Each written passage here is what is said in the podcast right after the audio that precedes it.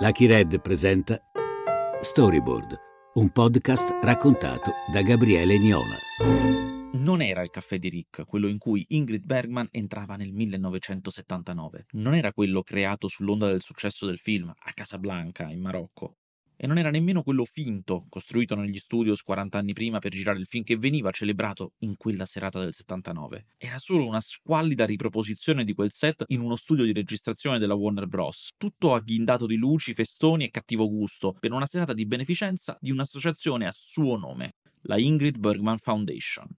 Ad organizzare tutto era stato il Variety Club America, un coacervo di anziani pensionati nostalgici dei film dell'età dell'oro, cliché e plastica. All'arrivo di Ingrid Bergman ad aprire le porte del finto locale con fare da gentiluomo di mondo c'era Paul Hanride, 72enne, che in Casablanca interpretava il suo amante ed eroe della resistenza Victor Laszlo. Ingrid Bergman aveva 64 anni allora.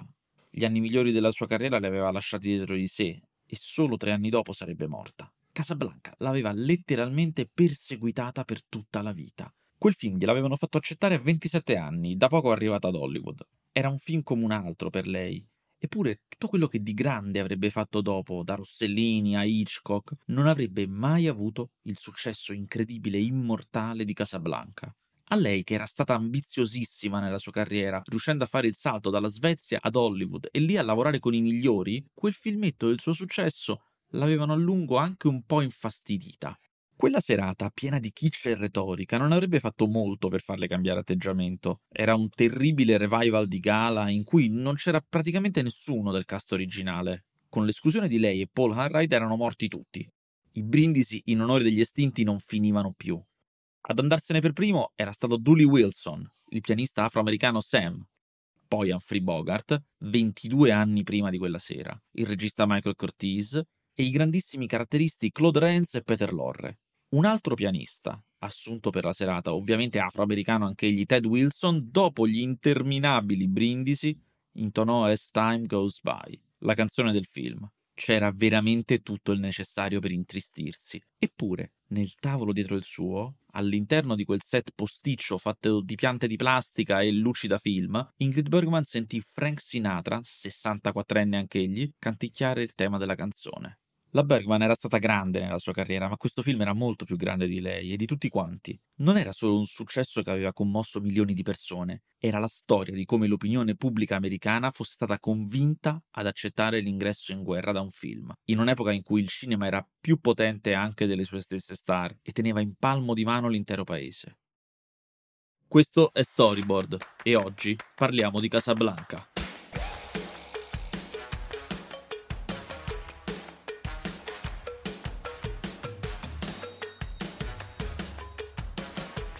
Casablanca si apre con un prologo in cui si vede il pianeta Terra che gira e poi vedute del Marocco e una mappa in cui è segnato l'itinerario usato per scappare dall'Europa negli anni 30 e 40.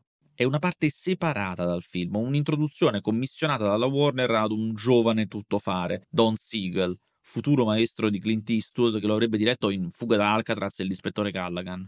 Quel percorso di fuga però non è tracciato a caso, era vero, ed era stato effettivamente l'unica possibilità di uscita dal continente per Murray Barnett e Joan Allison, due drammaturghi americani intrappolati in Europa e bisognosi di tornare in patria. Qualsiasi cosa facciate, mi raccomando, non andate mai in giro senza questa bandiera americana in tasca, gli avevano detto al consolato prima di timbrargli i visti per il Belgio. Era il 1938. Burnett e Allison andavano prima a Vienna e poi giù in Belgio. Si trovavano a Bruxelles proprio quando Hitler marciò sulla città.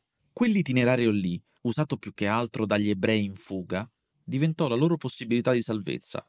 Prima si va a Marsiglia e poi da lì in mare verso il Marocco, dal Marocco di nuovo in mare a Lisbona e con un po' di fortuna e molta attesa, lì si poteva trovare un volo per l'America. L'aereo per Lisbona.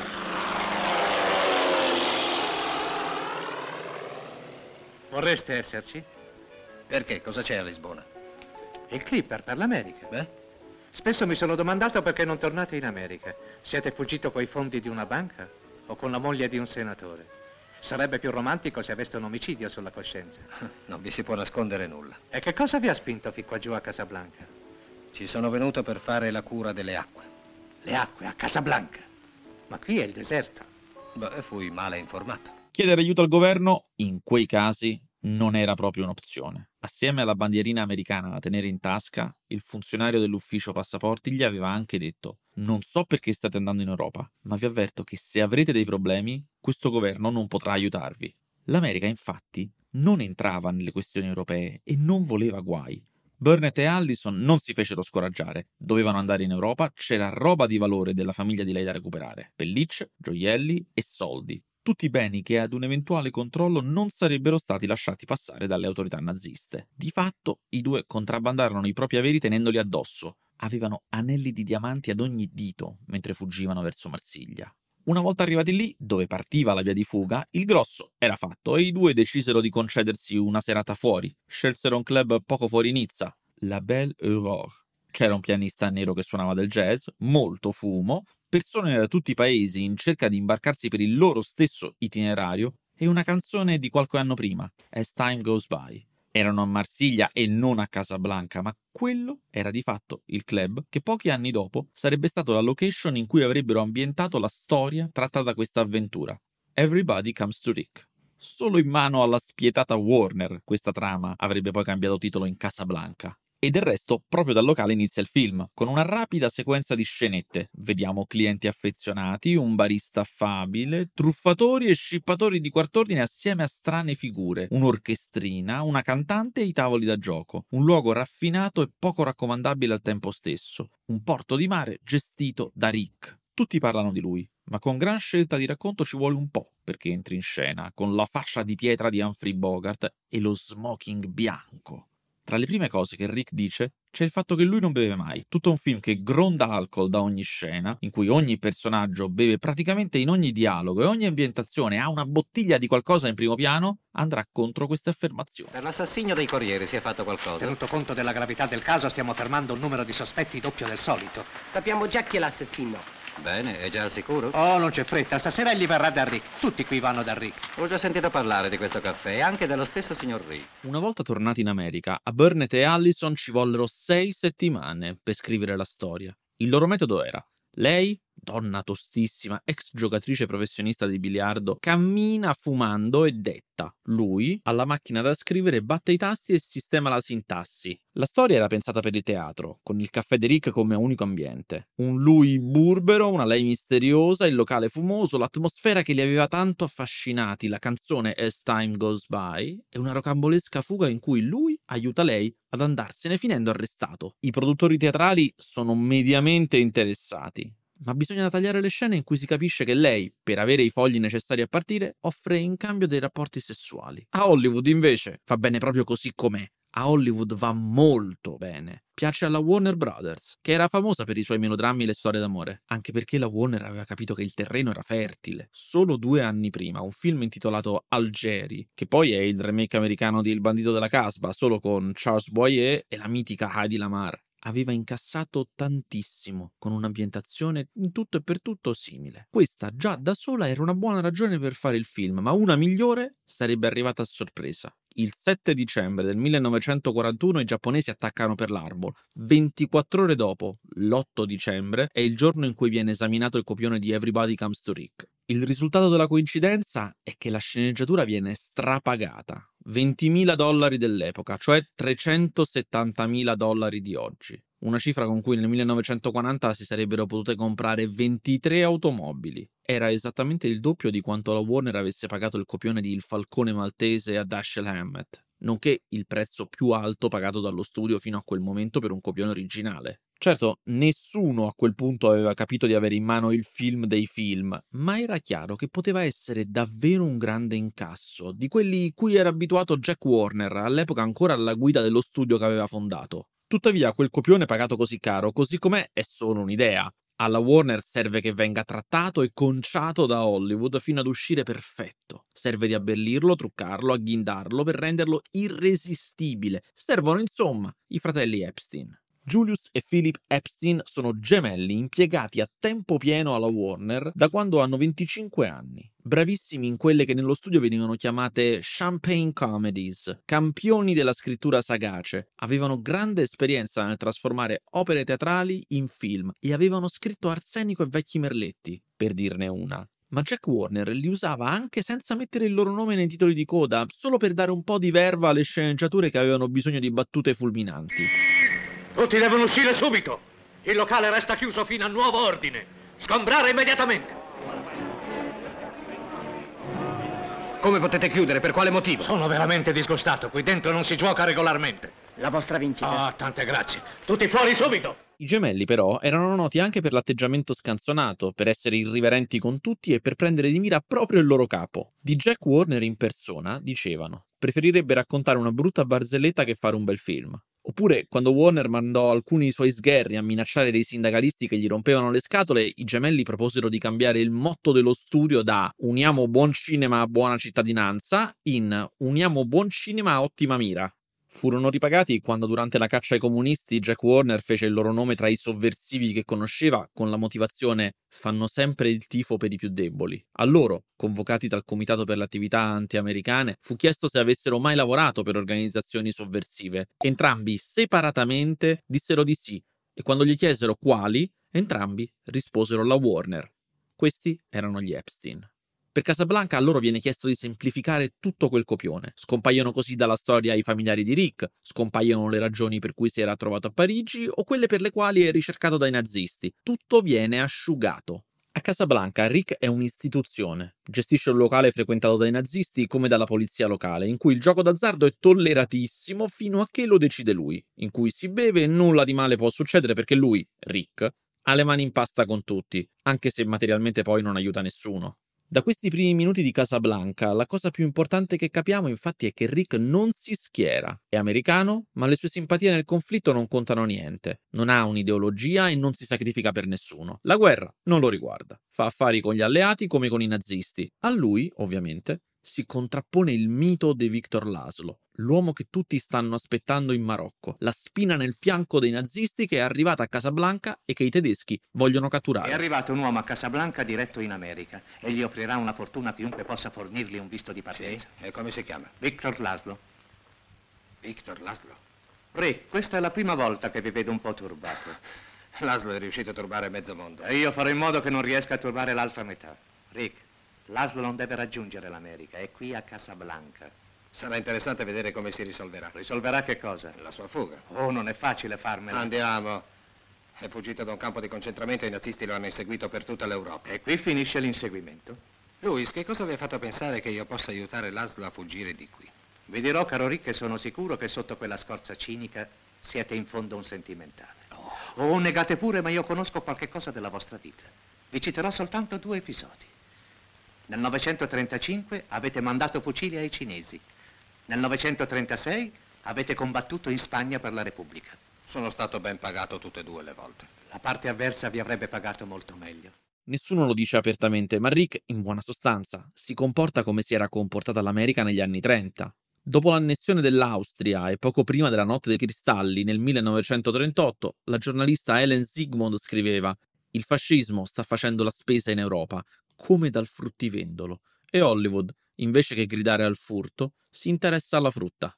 Un atteggiamento che addirittura non era cambiato nemmeno dopo le leggi antisemita del 1935. Solo proprio alla fine degli anni 30 qualcosa aveva iniziato a smuoversi, proprio a partire da Jack Warner. Nel 1938 a casa Warner si era svolta una cena in onore di Thomas Mann, il romanziere tedesco premio Nobel. Mann era uno dei critici più forti del Terzo Reich e quello era un evento con cui Jack Warner si lavava la coscienza. Fu qualcosa di così strano che Variety, nel dare la notizia della cena, scrive: È la prima volta che il capo di uno studio di produzione partecipa ad un'attività antinazista. E solo nel 1939 la Warner fece uscire il film Confessions of a Nazi Spy, il primo in cui c'era la parola nazista. Fino a quel momento un tabù al cinema. E dire che Jack Warner era ebreo, la dice lunga sull'America il fatto che questo posizionamento di Jack Warner, così furioso e in anticipo rispetto agli altri contro i nazisti, fosse descritto da uno storico del cinema come Michael Birdwell come un atto che gli mise contro parecchie persone. Non era una mossa scontata o popolare, gli mise contro le organizzazioni fasciste, gli isolazionisti e anche diversi soggetti dell'industria del cinema. Combattere il fascismo era in quel momento impopolare. Confessions of a Nazi Spy non fu distribuito in Scandinavia, in Polonia e in molti paesi del Sud America. fece mobilitare il console tedesco a Los Angeles che ansò un putiferio e un cinema di Milwaukee fu bruciato per averlo proiettato. Ma Jack Warner era stato colonnello e nel momento in cui iniziava una guerra la iniziava per davvero. Era solito raccontare di aver saputo di una proiezione privata di Confessions of a Nazi Spy nel ritiro alpino di Hitler e che il film gli fosse valso un posto sulla lista del Führer delle persone da uccidere. Da che era stato Rick, neutrale e pronto a fare affari con tutti, ora era schierato e Casablanca era solo una delle sue armi, un'arma piena di romanticismo. Infatti, con l'eroe Victor Laszlo arriva a Casablanca anche lei, Ilsa, la donna che Rick non vede da anni e con cui aveva avuto una storia travolgente a Parigi. Quando Ilsa entra nel locale tutti gli occhi sono sull'uomo che la accompagna, Victor Laszlo, ma Sam, il pianista che ha accompagnato sempre Rick e che era con loro a Parigi, capisce che sarà lei a sconvolgere il suo padrone. È passata mezz'ora dall'inizio del film in un profluvio di alcol servito e bevuto. Tutti i personaggi sono stati presentati e ora è il momento di stringere l'intreccio. Hello, Sam. Hello, signorina. Io non aspettavo rivedervi. Tanto tempo è passato. Sì, signorina. Molta acqua sotto i ponti. Suonami una vecchia canzone, Sam. Sì, signorina.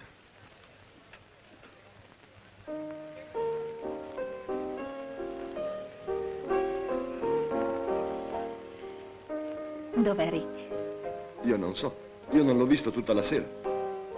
Quando è che tornerà? Non stasera. No, non verrà. È a casa. Rincasa sempre così presto? Oh, no, mai. Beh, eh, ha una ragazza, il pappagallo blu. Bella ragazza, a Rick piace. Prima dicevi meglio le bugie, Sam. Lasciatelo in pace, signorina. Voi cattiva fortuna a lui. Qui al film servirebbe di dire tutto, ma in realtà non può dire niente. Bisognerebbe dire della travolgente passione tra Ilsa e Rick a Parigi, fatta di lenzuola, sesso e un'attrazione che non finisce mai nemmeno dopo anni esattamente tutto quello che il cinema del 1942 non si può permettere di raccontare in nessuna maniera. Lo sanno tutti. Così i fratelli Epstein fanno quello che si faceva sempre in questi casi. Lavorano di sponda. Nel cinema classico hollywoodiano c'è sempre un sostituto per il sesso. I personaggi parlano di quella cosa, ma in realtà stanno parlando del sesso. In Casablanca è Parigi avremo sempre Parigi. È una delle frasi del film che costruisce intorno a quel ricordo l'idea della passione e quindi avremo sempre Parigi vuol dire avremo sempre quell'attrazione sessuale irresistibile. Il pianoforte è il campanello che la richiama. Quando Ilsa entra e riconosce Sam, gli chiede di suonarla, di suonare quella canzone lì per attirare Rick come una sirena e dopo nemmeno un minuto Rick si presenta. A sigh, just a sigh. Fundamental things apply as time goes by. Al pianoforte c'è Dooley Wilson, attore afroamericano di scarsa esperienza e piccolo curriculum, su cui pesano le speranze di tutta la sua comunità. Sam il pianista è un ruolo piccolo ma cruciale, il migliore per un afroamericano dai tempi di Via col Vento, e lì non è che ne uscissero benissimo. Il ruolo è così cruciale che il New York Amsterdam News, un quotidiano dell'epoca posseduto dalla comunità afroamericana e letto da afroamericani, all'uscita del film titolò a caratteri cubitali Il ruolo di Wilson in Casablanca domina Hollywood e sotto più piccolo la parte è in un film con Bogart. La Warner dimostra che si può fare. Il giornale appoggiava totalmente il film e nel testo invitava tutti a vederlo dicendo è una pellicola che ogni persona di colore dovrebbe avere interesse a vedere. Nessun film prima d'ora aveva dato così tanta importanza e un ruolo così amabile ad un negro. Non c'è nemmeno l'ombra del trattamento in stile zio Tom che caratterizza Hollywood un peso davvero grande, specie per qualcuno come Dooley Wilson, dotato di buona voce, ma nessuna conoscenza del pianoforte, zero proprio. Non sa nemmeno dove mettere le mani. Le appoggia sulla tastiera e le muove un po', come ha visto fare. Dooley Wilson ne sa talmente poco che non riesce nemmeno a mimare lo stretto indispensabile senza la musica di sottofondo. E la musica di sottofondo non può esserci mentre si gira, va aggiunta dopo, altrimenti i microfoni non registrano bene le voci di chi recita. È il tipico problema da set, di quelli che necessitano una soluzione all'impronta. L'escamotage è a suo modo geniale. Viene messo un pianista vero lì con loro. È subito fuori dall'inquadratura, sufficientemente vicino a Dooley Wilson perché lui lo possa vedere. Il pianista vero suona un pianoforte muto. Wilson, mentre recita, lo guarda e si muove esattamente come fa lui. Non c'è nessun vero legame tra quello che fa Dooley Wilson e la musica che si sente, ma nessuno se n'è mai accorto. Quando parte As Time Goes By, una vecchia canzone di dieci anni precedente contenuta nel musical Everybody's Welcome, inserita nella storia perché era davvero suonata in quel locale sulla costa marsigliese dove tutto iniziò, Rick esce dal suo ufficio come una furia per fermare Sam. Troppi ricordi. Ecco, questo atteggiamento duro con ragioni sentimentali è esattamente quello che fa schizzare Humphrey Bogart e il film, insieme, nella galassia delle stelle. Fino a quel momento Bogart era stato un buon attore, aveva esordito a Broadway, ma il suo primo approccio con Hollywood era stato terribile. Un critico aveva scritto di lui un flagrante esempio di cattiva recitazione. Col tempo non solo era migliorato, ma si era proprio specializzato. Con quella faccia da bastardo era perfetto per fare la spalla nei film di gangster. Il suo successo in quelle parti era tale che nei quattro anni tra il 37 e il 41 girò 12 film. La sua era una carriera forgiata nell'aiutare boss piccoli o grandi in film anche di buon successo come I ruggenti anni 20, Funzionava così tanto che la Warner, che lo aveva sotto contratto, gli aveva cambiato la data di nascita. Era nato a Natale, il 25 dicembre del 1899. La Warner invece aveva diffuso in tutte le sedi possibili la data del 23 gennaio 1900, praticamente un mese dopo. La ragione era che nessuno di davvero cattivo può essere nato il giorno di Natale. Talmente era radicata questa falsità che anni dopo, quando Bogart era ormai morto, fu necessario interpellare Lorraine Bacall, a lungo sua compagna, per sapere quale fosse effettivamente il giorno giusto. E lei, l'unica cosa che poté dire fu: Io ricordo che festeggiavamo solo a Natale. Bogart diceva di se stesso che a prima vista non piaceva a nessuno, spiegandosi così quella carriera da cattivo. Lui, che in realtà era figlio di un'ereditiera e di un cardiochirurgo, aveva frequentato solo scuole private, da cui si era anche fatto espellere, e che quella faccia impunita e le cicatrici se l'era fatta in realtà nella marina. Con un'immagine simile, per diventare un protagonista ci voleva l'arrivo di un nuovo genere.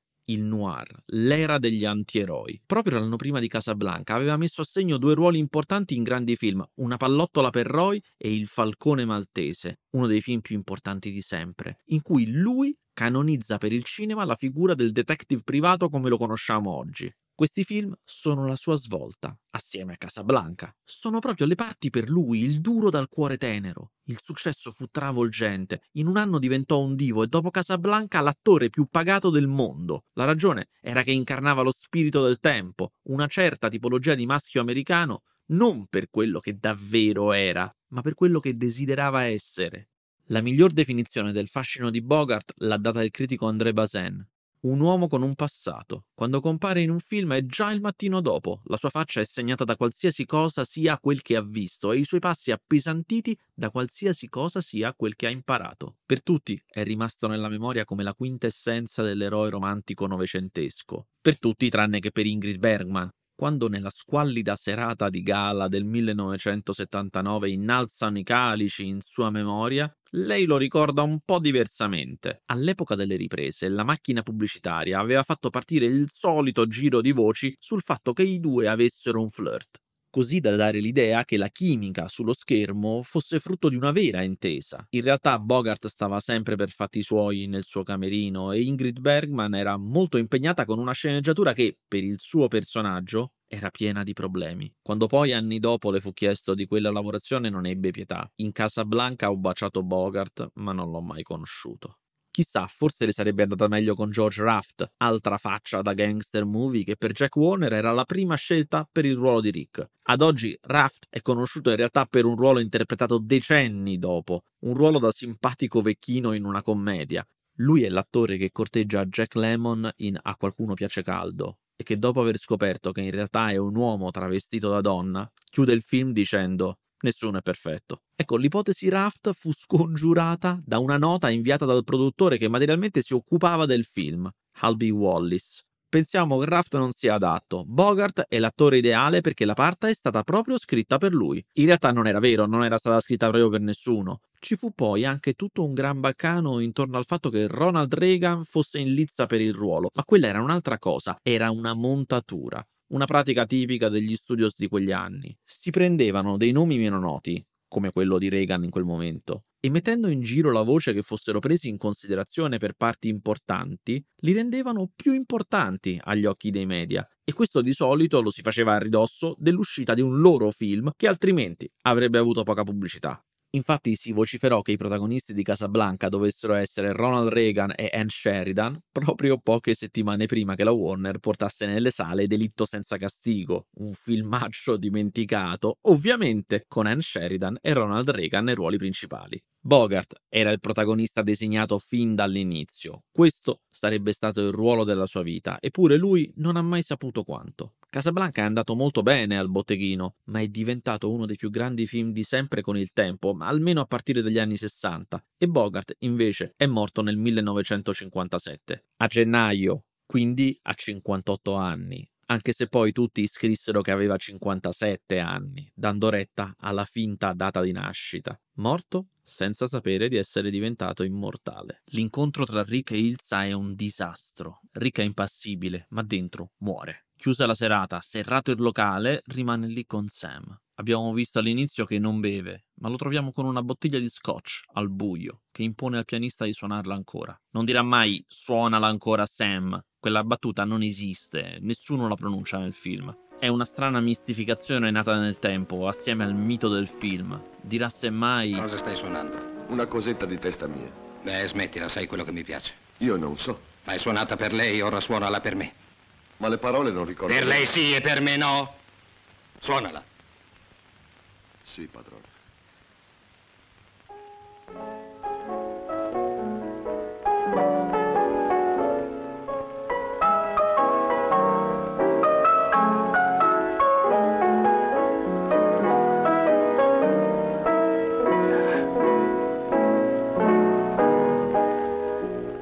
La battuta italiana per lei sì e per me no, in originale sarebbe se lei la può reggere anche io la posso reggere, ma quando parte la canzone gli si legge in volto che non la regge e gli occhi si fanno lucidi. Mentre Sam suona la musica diventa la marsigliese e parte il flashback che ci spiega il loro passato a Parigi, non prima di un tiro di sigaretta che praticamente è come uno stupro del tabacco. Uno dei critici dell'epoca, entusiasta, scriveva che Bogart era così incredibile da avere addirittura un modo suo unico di fumare. Ed era vero, fumava come aveva imparato in marina, tenendo la sigaretta tra indice e pollice, con la fiamma rivolta verso il palmo, non verso l'esterno, così che il dorso della mano la riparasse dal vento. Questo è essere un vero attore, reggere l'inquadratura, parlare di un grande dolore senza dire molto e comunicarlo semmai con un gesto. In quel tiro di sigaretta che lancia il flashback c'è un mondo di sofferenza tenuta dentro l'eroe duro e romantico che l'americano medio non sapeva di sognare di essere. A tutt'oggi questa figura così lontana parla in maniera diretta al cuore di tutti. Non è più l'uomo che ogni americano sogna di essere, ma rappresenta una parte che ognuno riconosce dentro di sé. Il flashback di Parigi è un idillio tra Rick e Ilsa. Lui è impegnato nella resistenza, anche se non sapremo mai come o perché per via dei tagli dei fratelli Epstein. Ridono, scherzano, si amano e ovviamente anche lì bevono mentre i nazisti entrano in città, proprio come erano entrati nel Belgio mentre erano lì Murray Burnett e Joan Allison, gli sceneggiatori dell'opera originale. Quella parte lì è un piccolo trionfo di Max Steiner, il compositore delle musiche. Lui era un nome importante, lo era diventato solo pochi anni prima creando la nota colonna sonora di Via col Vento e da lì in poi era stato considerato un maestro. Un maestro con un occhio al portafogli. Era infatti molto infastidito che la canzone che regge il film As Time Goes By fosse un brano già esistente, scritto da altri. Si era offerto più volte di comporne lui uno apposta. Lavorava ad Hollywood da decenni Max Steiner e sapeva benissimo che in un film come Casablanca una canzone così cruciale poi diventava una delle più ascoltate e quindi più vendute almeno dell'annata, che è tutto un altro paio di maniche quando si parla di diritti d'autore, ma non ci riuscì. Chissà se Ingrid Bergman ci stava pensando in quella serata di gala, mentre andava la canzone, perché lei era una delle poche a sapere molto bene perché non era stato cambiato il brano con uno di Steiner. Cambiare brano avrebbe richiesto infatti anche di cambiare tutte le battute in cui viene menzionato il titolo, il che voleva dire rigirare una serie di scene, specialmente quelle con lei, che tuttavia nel frattempo si era tagliata i capelli, perché dopo Casablanca doveva correre a girare per chi suona la campana con Gary Cooper troppo lavoro. La produzione, in cambio del no, accordò a Steiner di musicare tutti i brani che si sentono nella parte parigina, ma ovviamente non fu la stessa cosa.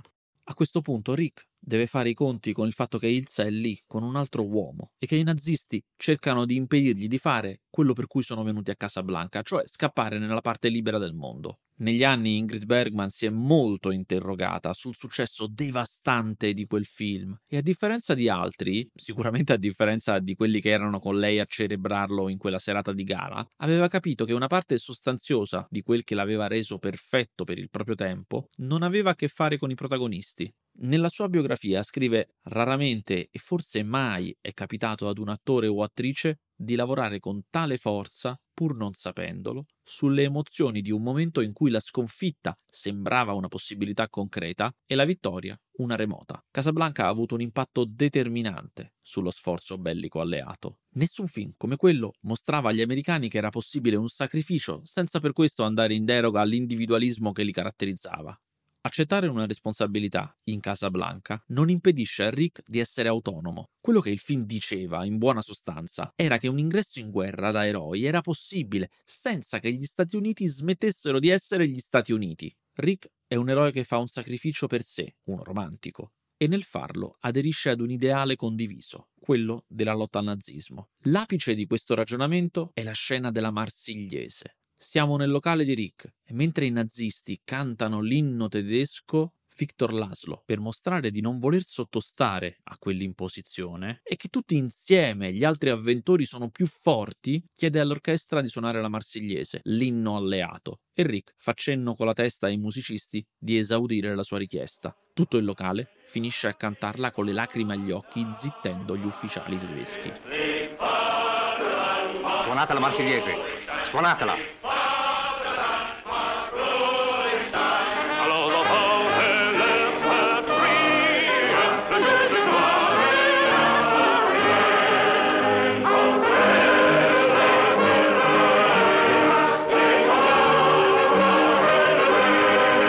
Questa è una scena di cui tutti all'epoca andavano fieri, ma Ingrid Bergman, guardando Paul Hanraid rievocarla alla celebrazione, se lo ricordava bene che inizialmente non era proprio così, che lui, già a disagio nella parte di spalla di Bogart, andò su tutte le furie una volta vista la scena montata e finita. Quel gesto che Humphrey Bogart fa con la testa per consentire all'orchestra di suonare quel che gli è stato chiesto era per Paul Hanraid un affronto. Le cronache riportano che disse testualmente io dovrei essere il leader delle masse, questa è una piccola orchestra puzzolente e non riesco a fargli fare quello che voglio da solo?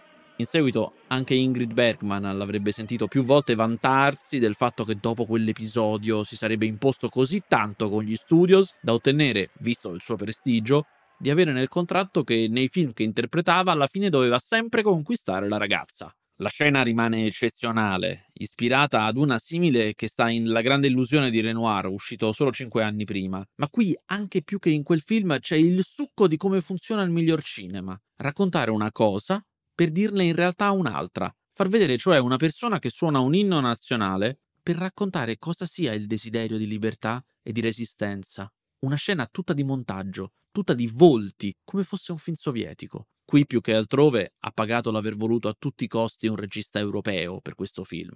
Michael Curtis, ungherese, scappato come molti dal nazismo, è diventato qualcuno ad Hollywood in un'era in cui tutto era in costruzione e ogni studio voleva il suo talento europeo in fuga. Charles Vidor alla RKO, Ernst Lubitsch alla MGM, Fritz Lang e Robert Siotmak alla Universal e Michael Curtis alla Warner.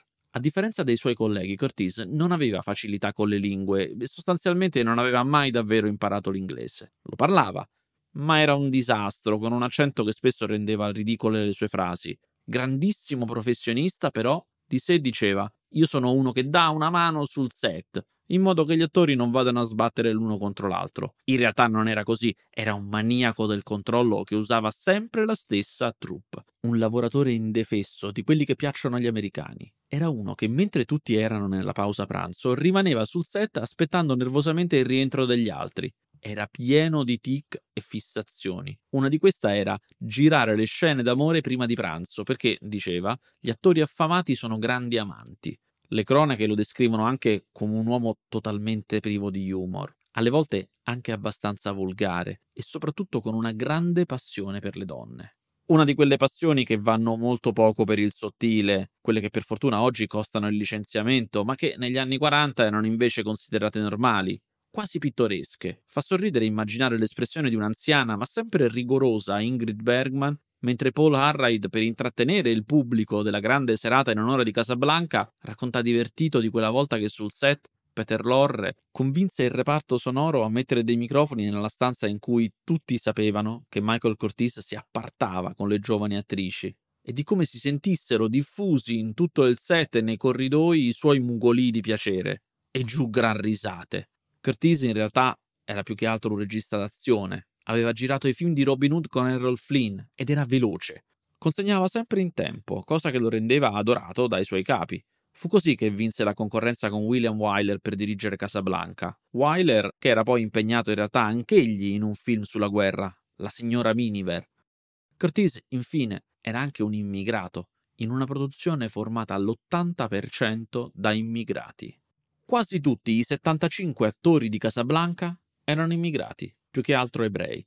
Tra quelli che hanno il nome nei titoli di testa, solo quattro sono nati in America, Molti dei testimoni che erano sul set raccontano di reali commozioni nella scena della Marsigliese. Era successo anche perché pochi anni prima Ernst Lubitsch, austriaco, aveva creato lo European Film Fund, che lavorava per portare in America professionisti del cinema in fuga dall'Europa. Forniva loro lavori o piccoli sussidi per i primi tempi. Alcuni dei donatori più importanti che finanziavano il fondo erano proprio Michael Curtis e Paul Anride. In pochi anni 1500 rifugiati dalla Germania e Austria erano arrivati ad Hollywood. Si diceva che Otto Preminger, regista anch'esso tedesco, quando sentiva qualcuno parlare lingue che non fossero l'inglese o il tedesco, fosse solito dire scherzando dove vi credete di stare? Qui siamo ad Hollywood, si parla tedesco. Era straniero Paul Arride, lo era Conrad Veidt che interpreta l'ufficiale nazista, lo era Claude Renz, il capitano della polizia, e lo era ovviamente il grandissimo Peter Lorre, caratterista immenso, scoperto da Fritz Lang in Germania e volato di corsa in America alle prime avvisaglie di nazismo. Lì, in America, senza un soldo, Peter Lorre nei primi tempi aveva condiviso un appartamento con un altro rifugiato europeo squattrinato, Samuel Wilder, dagli americani poi chiamato Billy Wilder. Nonostante Chaplin l'avesse pubblicamente definito come il più grande attore d'Europa, Hollywood non affidava a Peter Lorre i ruoli migliori, ma almeno lavorava molto come caratterista, con quella faccia storta che si ritrovava. Faceva personaggi strani, cattivi, spesso sessualmente ambigui, se non proprio di dubbie origini. Gli horror erano stati il suo primo territorio di conquista, poi i thriller, i polizieschi, la serie dei film Mr. Moto e infine anche lui era stato nella grande impresa di Il Falcone Maltese, dove la Warner aveva scoperto quanto funzionasse la sua ambiguità meschina in opposizione alla caratura di Bogart. Infine, non era proprio una rifugiata, ma tra i non americani c'era soprattutto lei, Ingrid Bergman. Come siete entrata? Dalla scala esterna. Ero sicuro che sareste tornata, ma non credevo proprio così presto. Beh, perché non sedete? Caro Rick, devo parlare. Di nuovo caro, eh? Come a Parigi. Per favore. La vostra visita non si riferisce per caso alle lettere di transito? Da quando ho quelle lettere sono onorato da molte visite. Richiedete qualsiasi prezzo, ma dovete darmi quelle lettere. Se ne è già parlato con vostro marito, niente da fare. So quel che provate per me, ma il vostro rancore non deve impedirvi di aiutare la nostra causa. Ah, ora mi tocca sentire di nuovo che grand'uomo è vostro marito e che nobile causa egli ha sposato. Oh, era la vostra causa. Forse che non avete combattuto anche voi per essa. Ora non combatto più per niente, meno che per me. Interessa una sola causa, me stesso. Ilsa e Victor hanno bisogno delle lettere di transito per partire. Ovviamente le lettere di transito sono un pretesto, è una cosa che non esiste e non è mai esistita, ma non importa a nessuno, è un oggetto che mette in moto la trama. Ilsa ha bisogno che Rick faccia qualcosa per lei, che prenda una posizione e si esponga. In questo dialogo parlano di una cosa, per l'appunto le lettere di transito, ma in realtà stanno intendendo altro, il loro amore. Come con Parigi, le lettere di transito sono una metafora per l'amore. Scene d'amore come questa, girata rigorosamente prima di pranzo come voleva Curtis, erano le più difficili e complicate. Innanzitutto perché Bogart era più basso di Ingrid Bergman di 5 centimetri, troppo per gli standard e per la mitologia dell'epoca. Aveva i rialzi nelle scarpe e quando stavano seduti i cuscini sotto il sedere. Curtis addirittura lo metteva in piedi sopra un piccolo gradino nelle scene in cui sono molto vicini. E i dialoghi non erano meno insidiosi. La parte di relazione tra i due prevedeva infatti che lei andasse con Rick solo per interesse. Ingrid Bergman era arrivata a Hollywood per un caso incredibile, grazie a Intermezzo, un film svedese importante che fu proiettato anche a New York, dove il braccio destro del produttore David O. Selznick l'aveva visto. E la ragione per cui l'aveva visto era perché l'ascensorista del suo hotel, uno svedese, gliel'aveva consigliato caldamente proprio per la protagonista. Siccome in quegli anni Hollywood prendeva tutti i talenti che poteva dall'Europa, la Bergman fu messa sotto contratto da Selznick per il remake proprio di Intermezzo. Il fatto che lavorò per la Warner poi fu frutto di un prestito. Jack Warner chiese a Selznick di prestargli la Bergman e in cambio gli concesse di poter usare un'attrice sotto contratto loro che Selznick voleva per via col vento, Olivia de Havilland.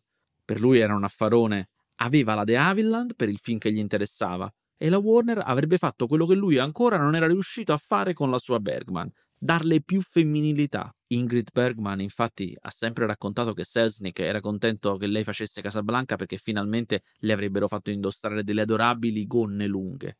Di fatto Rick e Ilsa vivono una notte di sesso, lo capiamo da tre secondi, in cui il film mette insieme la dissolvenza da una torre dell'aeroporto, un fascio di luce che passa sui palazzi e infine torna di nuovo nella stanza.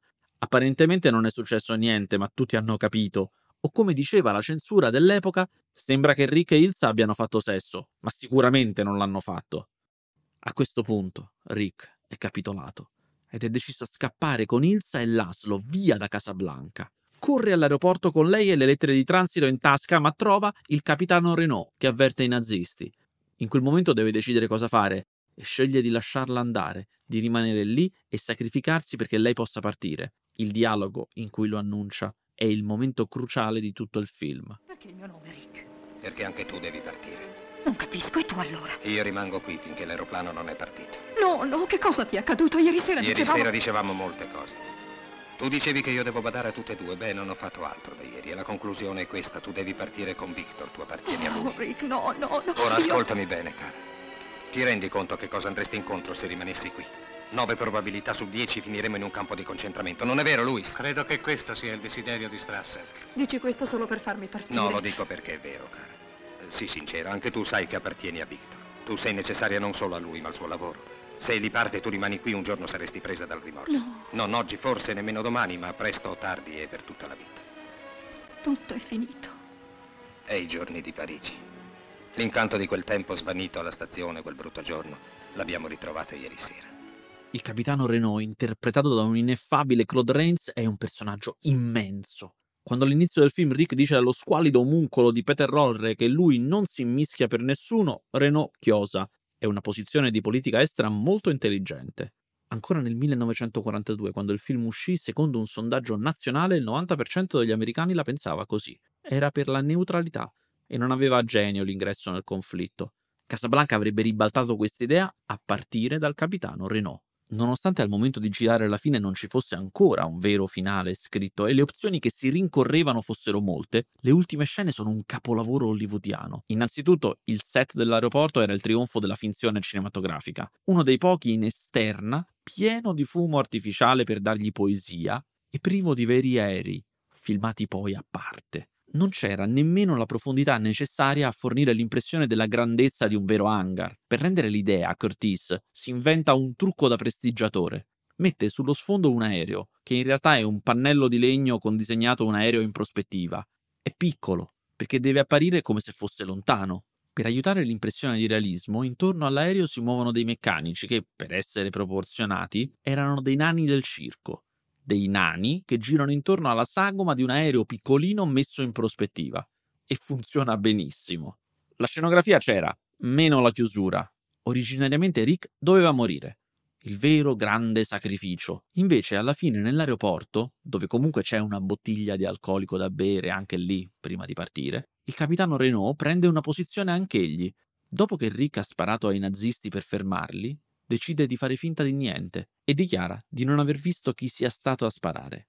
La frase che pronuncia ai suoi uomini appena arrivati è un capolavoro degli Epstein e da quel momento diventa uno dei cliché cinematografici per antonomasia. Fermate i soliti sospetti. Sì, signor capitano. Del resto Umberto Eco si trovò a spiegare parlando di Casablanca che un cliché è ridicolo, mille commuovono.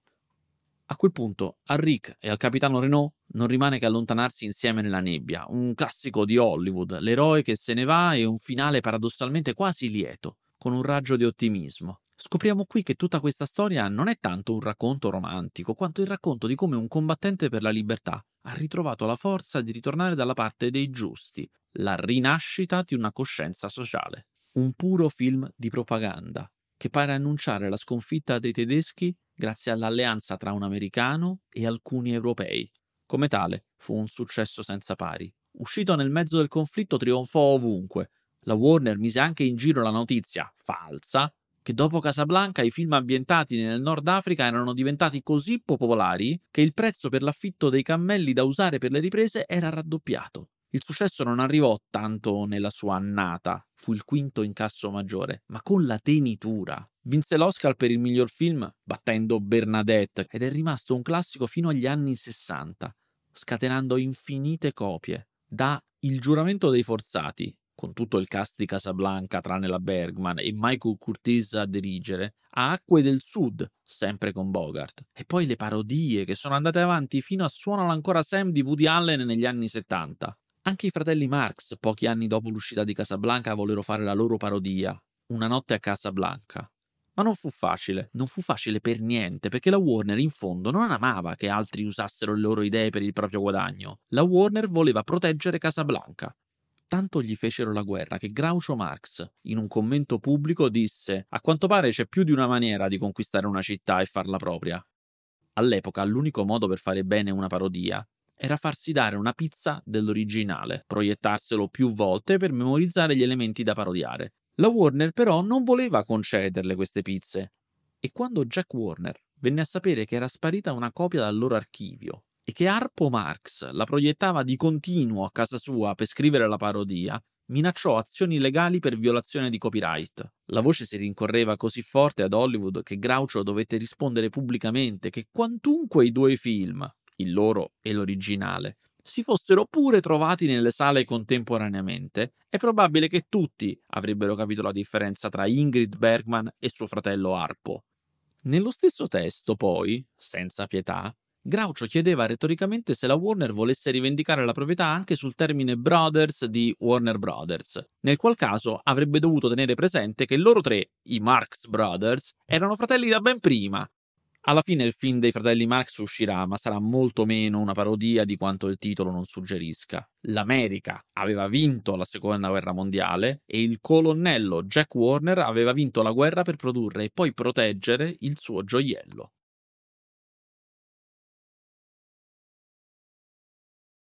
Ascolta tutte le puntate della serie in esclusiva su Amazon Music.